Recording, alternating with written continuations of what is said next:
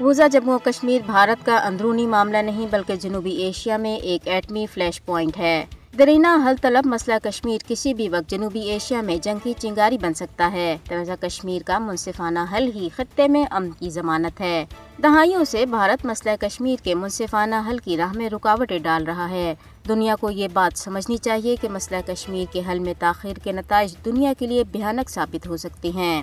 عالمی برادری کو کسی بھی صورت مقبوضہ کشمیر میں بھارت کی طرف سے جاری ریاستی دہشت گردی سے لا تعلق نہیں رہنا چاہیے، کیونکہ تنازع کشمیر کسی بھی ایٹمی ہولو کوسٹ کا باعث بن سکتا ہے۔ وقت کی ضرورت ہے کہ اقوام متحدہ خطے میں ایٹمی جنگ سے بچاؤ کے لیے تنازع کشمیر کے حل کے لیے مداخلت کرے۔ کل جماعتی حریت کانفرنس نے مقبوضہ جموں کشمیر کے موجودہ صورتحال پر شدید تشویش کا اظہار کرتے ہوئے کہا ہے کہ جموں کشمیر میں تعینات دس لاکھ سے زائد بھارتی فوجی کشمیریوں کو دبانے کے لیے ان کا بے درے خون بہا رہے ہیں۔ انہوں نے افسوس کا اظہار کیا ہے کہ دنیا کا سب سے بڑا جمہوری ملک ہونے کا دعوے دار بھارت جموں کشمیر میں انسانی حقوق کی بدترین خلاف ورزیوں کا ارتکاب کر رہا ہے، جو عالمی برادری کے لیے لمحہ فکریہ ہے۔ ترستان بھارتی فوجیوں نے جموں خطے کے ضلع راجوری میں محاصرے و تلاشی کی کارروائی انجام دی۔ مقبوضہ کشمیر میں لیفٹیننٹ گورنر انتظامیہ نے ایک ہزار کے لگ بھگ سرکاری ملازمین کو اپنی نوکریوں کی تصدیقی دستاویزات فراہم کرنے کی ہدایت جاری کی ہے۔ نو سو نوے سے زائد ملازمین میں دو ضلعی اور سیشن جج بھی شامل ہیں، جن کی نوکری کی جموں کشمیر ہائی کورٹ پہلے ہی تصدیق کر چکی ہے